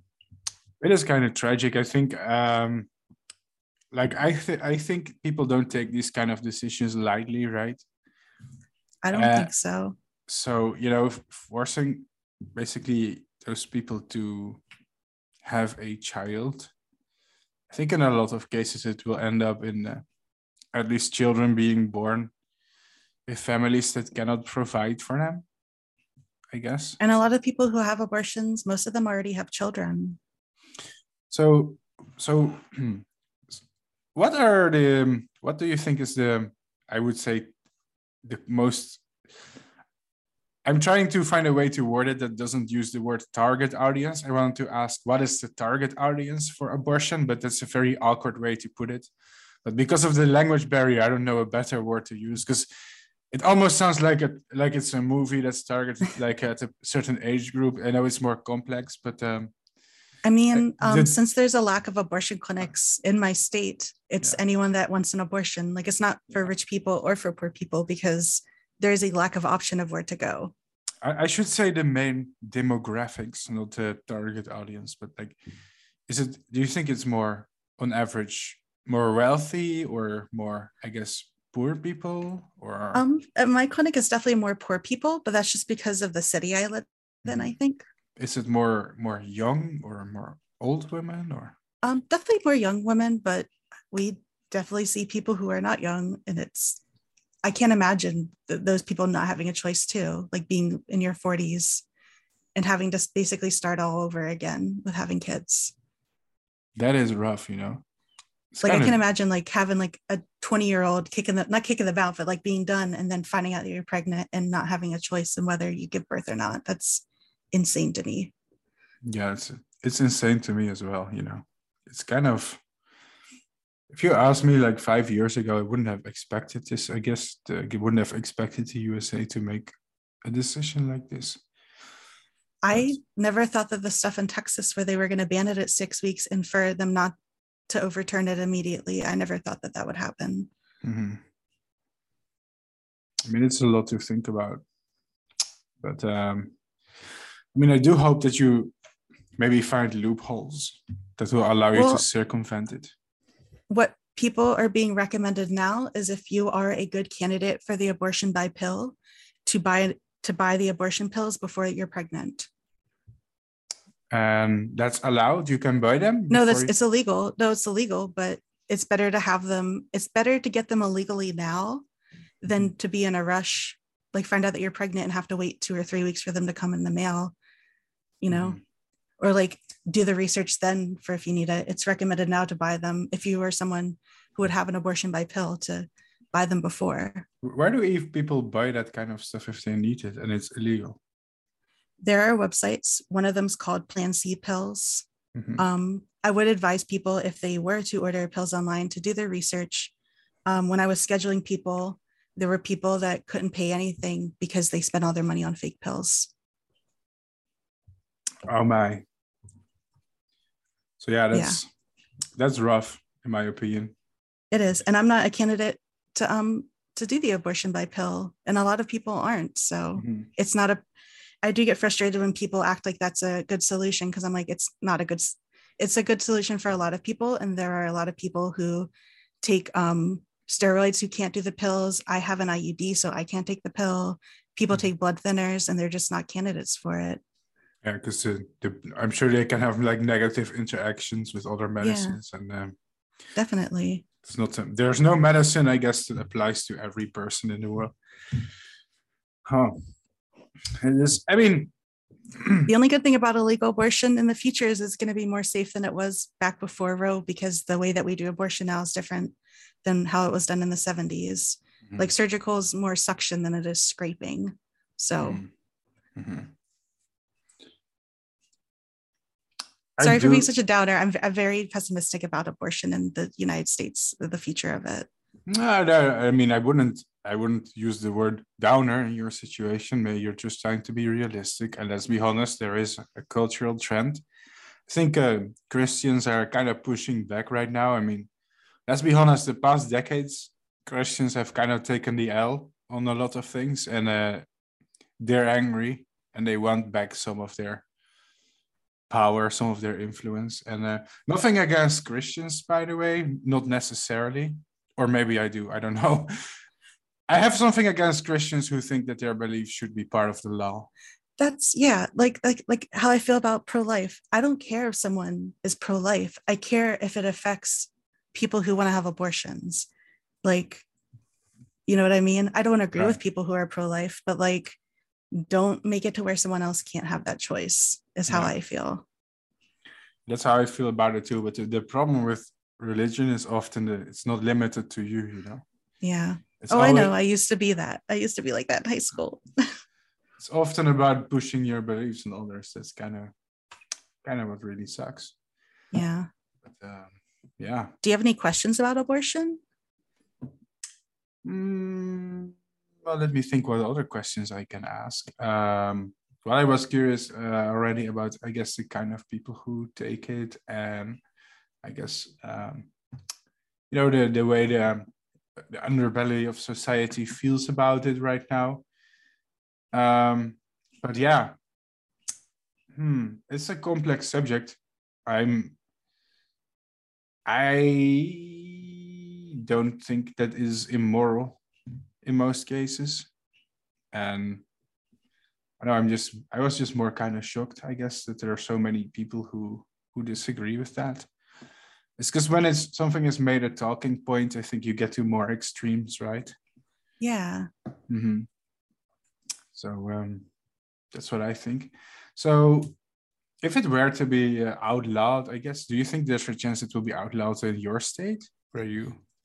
So in Pennsylvania, if Josh Shapiro is not elected as governor in November, the Republican running is going to make it illegal. He's already said that he will. So as long as Pennsylvania has a Democratic governor, we'll be okay. Right now we have Tom Wolf, who actually like is very involved with Planned Parenthood. Um, but yeah, we just need a pro-choice governor, which it sucks to be a one-issue voter on those kind of things. But what are you gonna do? Yeah, but you, the thing is, you can't really, you know, at some point, maybe not this election, but the next election and the one after, at some point, you expect maybe the Republican will win and who will outlaw it at some point. Yep. And I think it's it's more difficult to reverse something that's outlawed than making something illegal. So it's kind of like, you know, it's kind of like you're trying to delay perhaps the inevitable and, unless you can forever keep um, electing like a, a liberal president. Uh, um, yeah. Sorry, not a president. Governor. governor, yeah. So it's that's that's the part that will be difficult, I think because the moment something is out loud from my understanding is it's it's more difficult to reverse the decision. Yeah. And what would possibly happen is so right now pennsylvania abortion is legal up to 24 weeks. Mm-hmm. what would probably happen if it became illegal and illegal and then legal again is they'd be like okay it's legal now up until 10 weeks. And then we'd have to push and push and push for these gestational age limits. Wasn't it possible for them to i guess press pass legislation that prevents it from becoming outlawed um, we could put something in our constitution. A lot of states have have like things in their constitution now saying like abortion's legal. Like New Jersey has that. Really? But yep. Hmm. And um, some states are stepping up, like Connecticut, saying like we will protect abortion providers and we'll protect people coming from states where it is illegal. Like we vow not to give out any info, even if other states demand it. Mm-hmm. But not all states do that, and not all states are going to be able to. Mm-hmm. So it's kind of I guess it's the the difference between states is now also becoming more extreme. I guess because yep. America doesn't seem like a very uniform place either. No, I mean, so um, I work in Pennsylvania, and in Pennsylvania, it's illegal for your Medicaid to cover your abortion. Mm-hmm. In New Jersey, Medicaid will cover an abortion up to 20, like 25 weeks. Mm-hmm. I think it's also going to lead to. And those, just for international people mm-hmm. those states are right next to each other. Yeah. And they're separated by a river. Mm-hmm. and you can travel 20 minutes and have vastly different laws. That's weird too in my opinion. It's horrible because people move and then their health they'll get different medicaid from a different state and they won't know that like certain things aren't covered anymore. Mm-hmm. yeah that's kind of bizarre if you ask me. It is. So I, one thing that I, uh, one impression that I get is you have a lot of, I guess, experience with, uh, I guess, in general, some of the shit that women have to get through. I guess. Um, also, when it comes to sex work, I guess. So, hmm, let me find out, think of a good way to uh, to phrase the question. So I'm I'm pretty sure that um, where you stand on uh, like women's issues in the United States, how do you think? Um, what is your opinion of, I guess, the the status quo? Is it? I don't know what that means. I'm so sorry. well, I guess um, how it is, uh, how women are being treated in the United States right now. I guess I was curious about your opinion about it because you have a lot of experience. Do you think? I mean, I think it's definitely tough. Um, like I said, I being a sex worker and also working at the abortion clinic makes me not want to date men anymore. Um, mm-hmm because working as a sex worker made me realize that all men, not all men, but all men, as in I've slept with a wide variety of men, like really mm nice people and really creepy people and rich people and poor people. And then the one thing I see is like they all cheat. Mm-hmm. And I know that's not true for every man, but now I'm just like, it doesn't, I'll never know because you could be really nice and like I said, I was in an open relationship and got cheated on by a guy. And then I work at the abortion clinic where people are dropped off by their partners who promise to pay for the abortion. They'll drop them off and not give them any money. You know, it makes me like hate men, to be honest. Like, mm-hmm. not individuals, but just like as a whole, I'm just like, I don't think I would willingly get into a relationship with one again. Mm-hmm. Like, so you wouldn't be able to trust them anymore, you think, because of your uh, experience? Uh, Probably, yeah. Hmm. I mean, I don't know if men in general are more unreliable than than women. I think uh, I do think that cheating. I, I, do think cheating has a different form in men and women. I guess. Don't well, I think that men and women probably aren't that different. It's just I didn't have a lot of women as sex worker clients, mm-hmm. and um, most of the time women don't get other women pregnant, so they don't fuck them over like that. So I'm sure that women are just as horrible as men. I just have not seen that side on such a large scale. Well, I, I haven't seen the statistics, I think. Um, I do think when it comes to, you know, just like sexual relationships, I think women naturally have to be more reluctant. So when it comes to cheating, I think for for men, I think cheating is I guess in a way it has less severe consequences, if that makes sense. Because if you're a woman and you cheat, I think you're more vulnerable just because of the way, like, uh, you know how how culturally men and women treat each other, and yeah, yeah. I mean, you're you're more at risk of, I guess, stuff like violence if you're a woman. I think so, and um, maybe you'll also be judged more if you're found out cheating. But also, you're just you're just more vulnerable you know you in general i think women yeah. they they have to be more reluctant about dating a guy or doing anything sexual sexual with him because they're more tend to be more the ones who suffer the consequences if there's any abuse involved. So yeah. I do think both oh yeah. I always joke with people are, uh, I don't think people in general are prolific cheaters. I think it's vastly underestimated how many people cheat and how often it happens. That's what I think. I it's why I would not want to be in a monogamous relationship because I know I would cheat. So I would rather just be open mm-hmm. about the fact that I would will be unhappy not sleeping with other people because mm-hmm. I would definitely cheat, but I refuse to cheat. I would just be in an open relationship. So mean, yeah, that, that, that makes sense to me. I do think like if you you, you know you, there's people who do polls like have you ever cheated? But a lot of people will still lie on the polls. But i think if you could read yeah. if you could read people's minds and see how many of them have cheated at some point i think we'll be shocked. I think it, it would be a significant amount of people really. That's what i think. So that's just human nature in a way i think. I'm not sure if we if I will point the finger more at men than women. Maybe I think I do have the feeling that men overall cheat slightly more than women do because for women they have to be more sneaky about it. They it's it's harder for them to just casually do something, but nah, both both sides it could be pretty bad. I think I'm not sure, but that I'm a moral not that I have a moral high ground here or want to judge anyone, but that's what I think. Yeah. If you were able to measure it, I guess. But uh, yeah. What was your wildest experiences when you were doing sex work? What's that? Um, hmm. So there is someone that was my client who was very sadistic.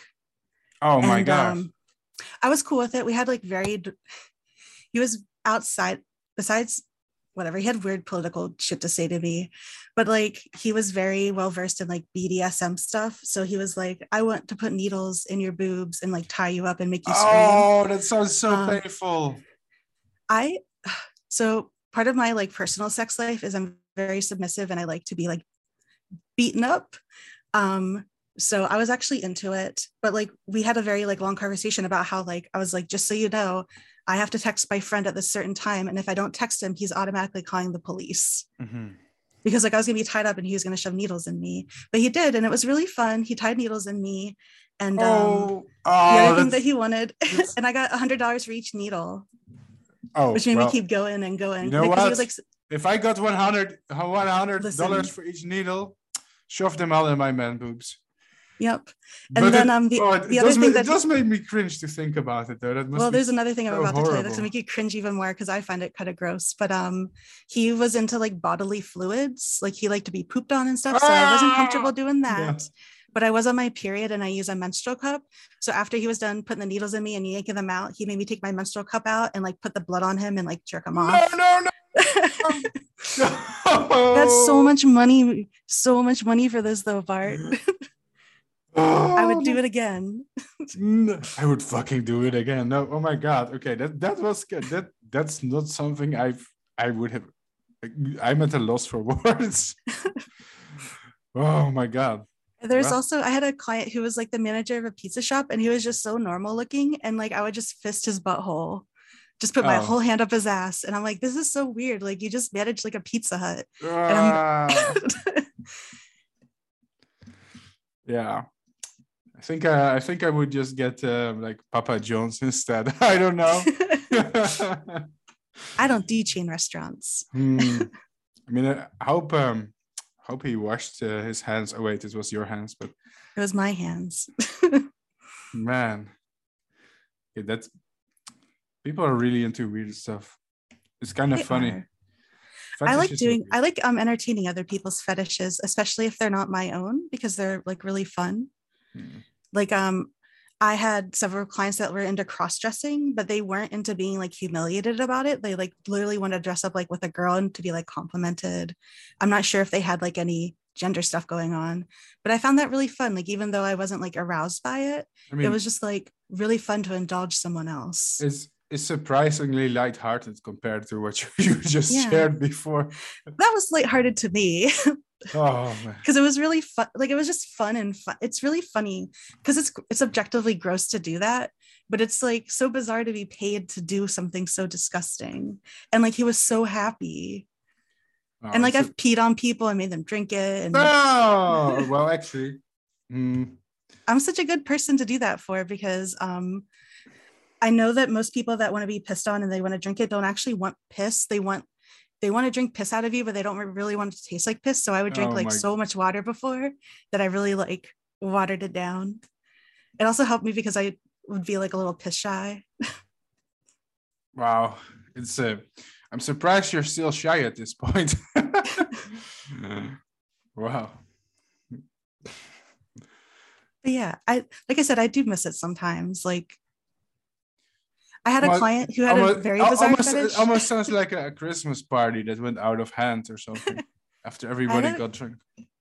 I had a client with a very what I thought was an unfortunate fetish to where he was into fat girls, but he was also into ghosts. And so I only saw him for one session because I guess I probably didn't do a very good job, but he just wanted me to like blow on him and like whisper stuff into his ear and like put my hands like around his penis, but not actually like touch it.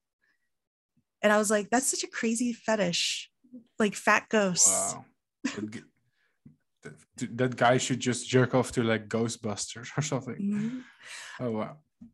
I mean, I think he told me that he got his fetish from Ghostbusters, so Apparently What? there's like a apparently there's like a scene where someone gets a blowjob from a ghost. I've never seen Ghostbusters. Isn't it a children's movie? Or yeah, but I it's like a children's movie from the 80s. So there's all types of weird shit in it. Did, did I see the wrong Ghostbusters or also, what- maybe he lied to me. maybe or maybe Casper, like uh, the friendly ghost, was more slutty than I imagined or something. like. Maybe. Wow.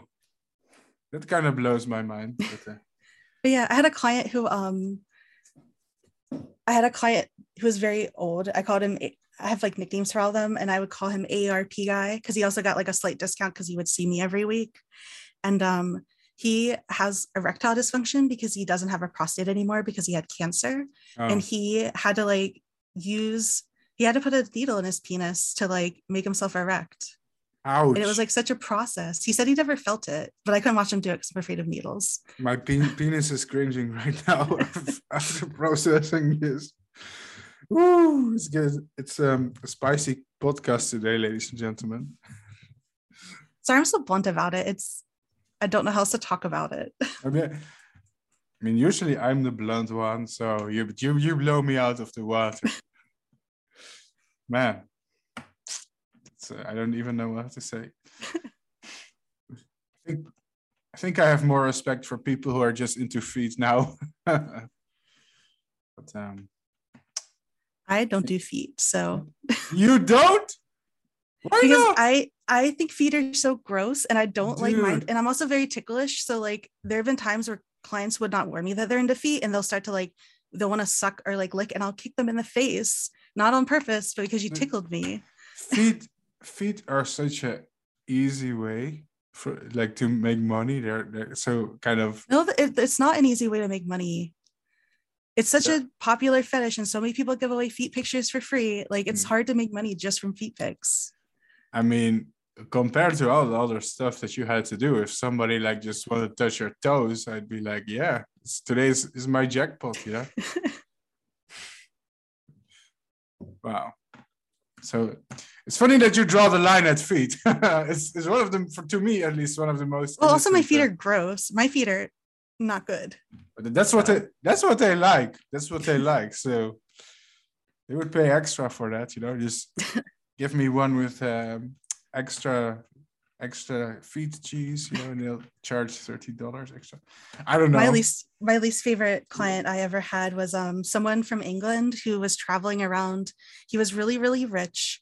He was traveling around um the earth following the band Rush, and he booked three hours with me. And in between having sex, he would make me listen to Rush songs. Man, And I went from someone who didn't care about Rush, and now I fucking hate that band. I had found out the drummer died like several months after his appointment with me, and I was just like, I'm Mhm. not happy, but I'm not sad about this. Mhm. man. At least it wasn't like Macklemore or something. Oh my Yeah. goodness. but oh my god. I had clients very impressed with the fact that I read books. So You're a prostitute and you write you read books? Oh my I God. know. Wow. What do you think is um, uh, a stereotype about uh, people who do sex work that that isn't true? That we're stupid. Is that a stereotype that you're stupid? Yeah, I guess so. Yeah. In a way, because uh, people assume you that you don't have any other options or talents. There's a stereotype I really hate that's a positive one that sex work is empowering. And it just makes me so angry because I did not I did not think and I don't think that sex work is empowering. I think that it's just a job. Mhm. Cause like I and I don't think that if sex work is empowering that that it makes it better or if it's not empowering that it makes it worse. I don't see why jobs Mhm. I don't see why sex work is one of the only jobs that you have to be empowered to do. Uh, but you but you also you don't you don't think it's degrading either, right? 'Cause, uh, I don't, but for some people it is. I know sex workers who hate doing sex work and they think it's degrading to suck dick, but they're in a position to where it's the only job that they can have. And I don't think that makes them a worse sex worker for hating what they do and thinking that it's humiliating to do something that they don't want to do. yeah. I don't think it gives them any less dignity. Mm, yeah, that makes There, sense. there are people at my current job that hate what they do. I don't think that makes them less pro-choice. I think it's I think it's mostly degrading if you don't want to do it, right? Then it's degrading. Yeah, If you yeah. if if you suck someone's dick and you want to suck it, it's not degrading. if you don't if you don't want to suck someone's dick and you're forced to suck it then it's degrading right yeah well like i used to be i used to randomly cry about being a sex worker and it was i would be upset and i would express it to someone and they'd be like you should just quit and i'm like i can't quit because i'm not in a position to where i can have a regular job right now and i'm not upset that i'm a sex worker i'm upset that i felt like it was my only option like mm. but the thing like you can't really it's hard to express feeling disappointed with your job with people who aren't in sex work because they get very judgmental and it's yeah. not just like venting about your your office job how you want to quit it's when you say you want to quit people actually like push you to quit mm. i think that makes sense too yeah but yeah, yeah i hate the narrative that it's empowering it really annoys me because I thought it was a good way to pay my bills. I didn't find it necessarily empowering. It did help me decide how I want to do like real life relationships, but so you know. So, so, why do you think that that people think it's empowering? Where do they get because, the idea? Because I think it's a reaction to people saying that it's degrading. Yeah. So like they, I think people I think people want to swing all the way to the other side and say, no, it's the best thing in the world. And for mm. a lot of people, it's not the best thing in the world. And I don't mm. think that makes it any less bad for them to do. And I don't think it means that it should still be illegal just because someone doesn't enjoy it. Mm-hmm. Like if I worked at Target right now, I would hate it with all my life. I don't think Target should be illegal. I mean, Target work at Target, like I worked retail when I was before the job I worked before I became a sex worker was retail, and I would rather suck dick for the rest of my life than go mm-hmm. back somebody who has uh, done a lot of night shift in warehouses and factories i think i see your point yeah in a way those jobs are often also degrading and nasty yeah. so yeah and my whole thing is even if i have a bad customer like i only have one bad customer like when i used to work retail i'd have like 10 bad customers a day mm. but they don't want to stuck needles in your boobs i hope yeah well i wasn't getting paid you know $10 an hour for needles Oh yeah, that's fair, I guess. So, um, is there anything? Um, I guess uh, one of the things I would also like also like to ask you: Is there anything that you would like to ask, like me? Maybe there's something you're curious about. Did you did anything about? Did you change your mind about anything about sex work or abortion through talking to me? Uh, well, I I think that was interesting when you said that it, it wasn't empowering. I think I I kind of agree with that. You know, and my stance on it is that um, I think it's good if people are allowed to pursue, I guess, this kind of work if they're really, really comfortable with it. But at the same time, it would be nice if they had like a I guess, a line of support so that they wouldn't have to be alone. Because to me, it does seem dangerous if they have to be have to be doing it all alone, like on the streets. I do, I do think it would be nice though. Uh, yeah, I mean, when I used to do sex work, sometimes I would do it like with other people to where we would be working out of the same house. But mm-hmm. when someone would get a client, like we would all stay and we would just go into a different room. Yeah. So if anything were to happen, we could like come in and be like, uh. Yeah, I mean, you know, the, the thing is, you can't really trust the government to not mess up things, right? Because yeah. when the government gets involved, it often goes to shit, so to say. Yeah. But it would be nice if there was a regulating body that at least, you know, has people's backs, so they don't have to be, you know, get murdered on the street, to put it really yeah. bluntly. In that sense, it could be useful to have like an, an organ, but you'd have to wonder about how you would manage such a thing, you know, without putting too strict legislation that's down people's yeah. throats, I guess, because then it can become oppressive quickly. Well, and I think that fixing the reason that people work on this, the reasons that people work on the streets is better than like legislating stuff. Like mm-hmm. change those people's lives to where they don't need to do street based sex work. Mm-hmm. Yeah. I mean, if I think it's yeah, the worst scenario is where you really don't have any options and you're stuck in it. I think that's where yeah. that's where it gets desperate, or that's where it gets kind of dark, right? Yeah. So, do you think clients uh, care about the welfare of the workers that they visit? Some of them do. Some of them super don't.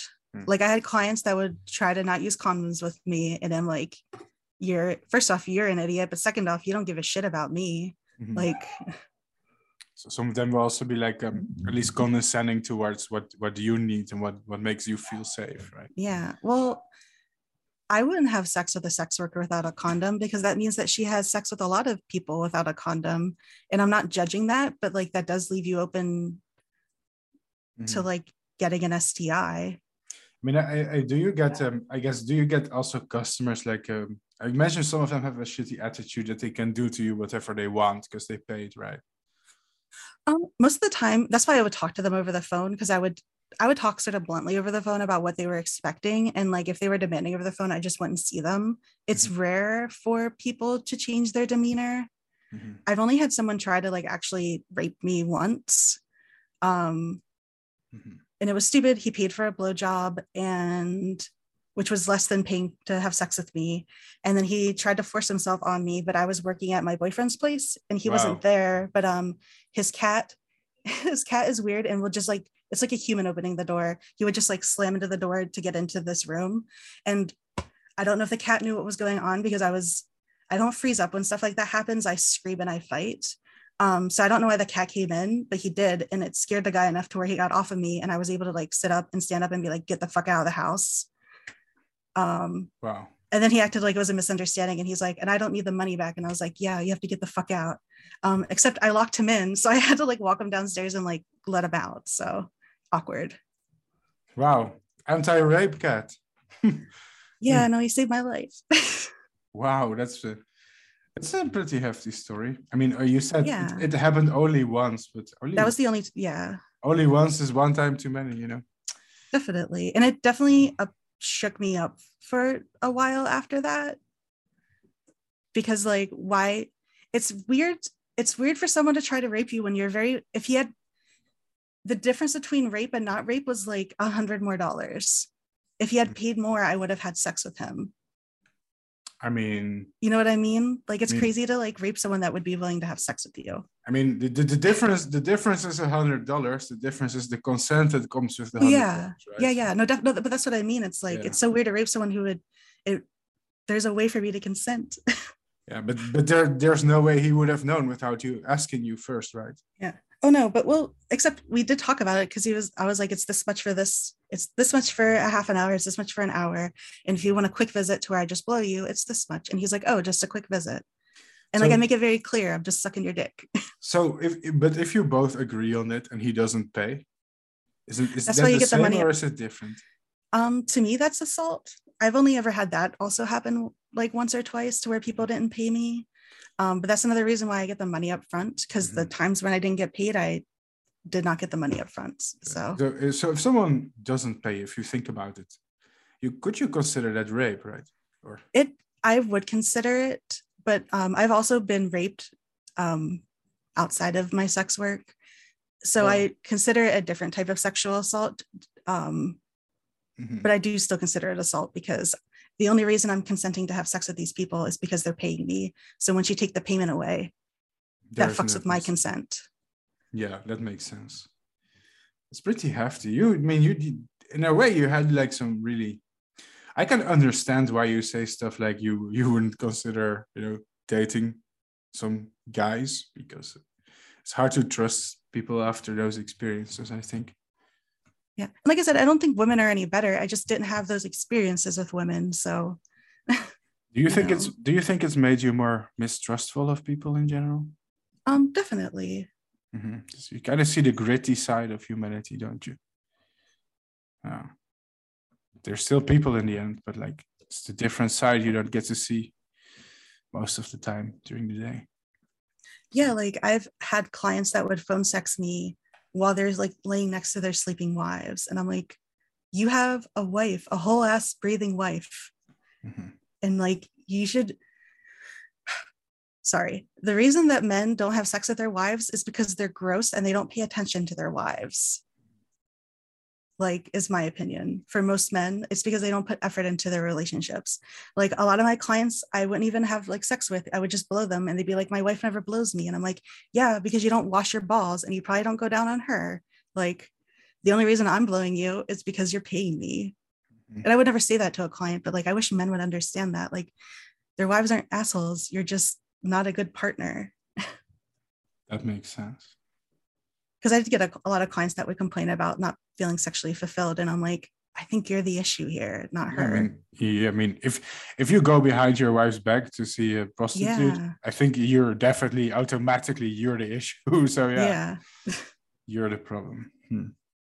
That makes sense. but I have had fun. I've had threesomes to where the other person didn't know that I was being paid, if that makes sense. Like the guy paid me, but the girl didn't.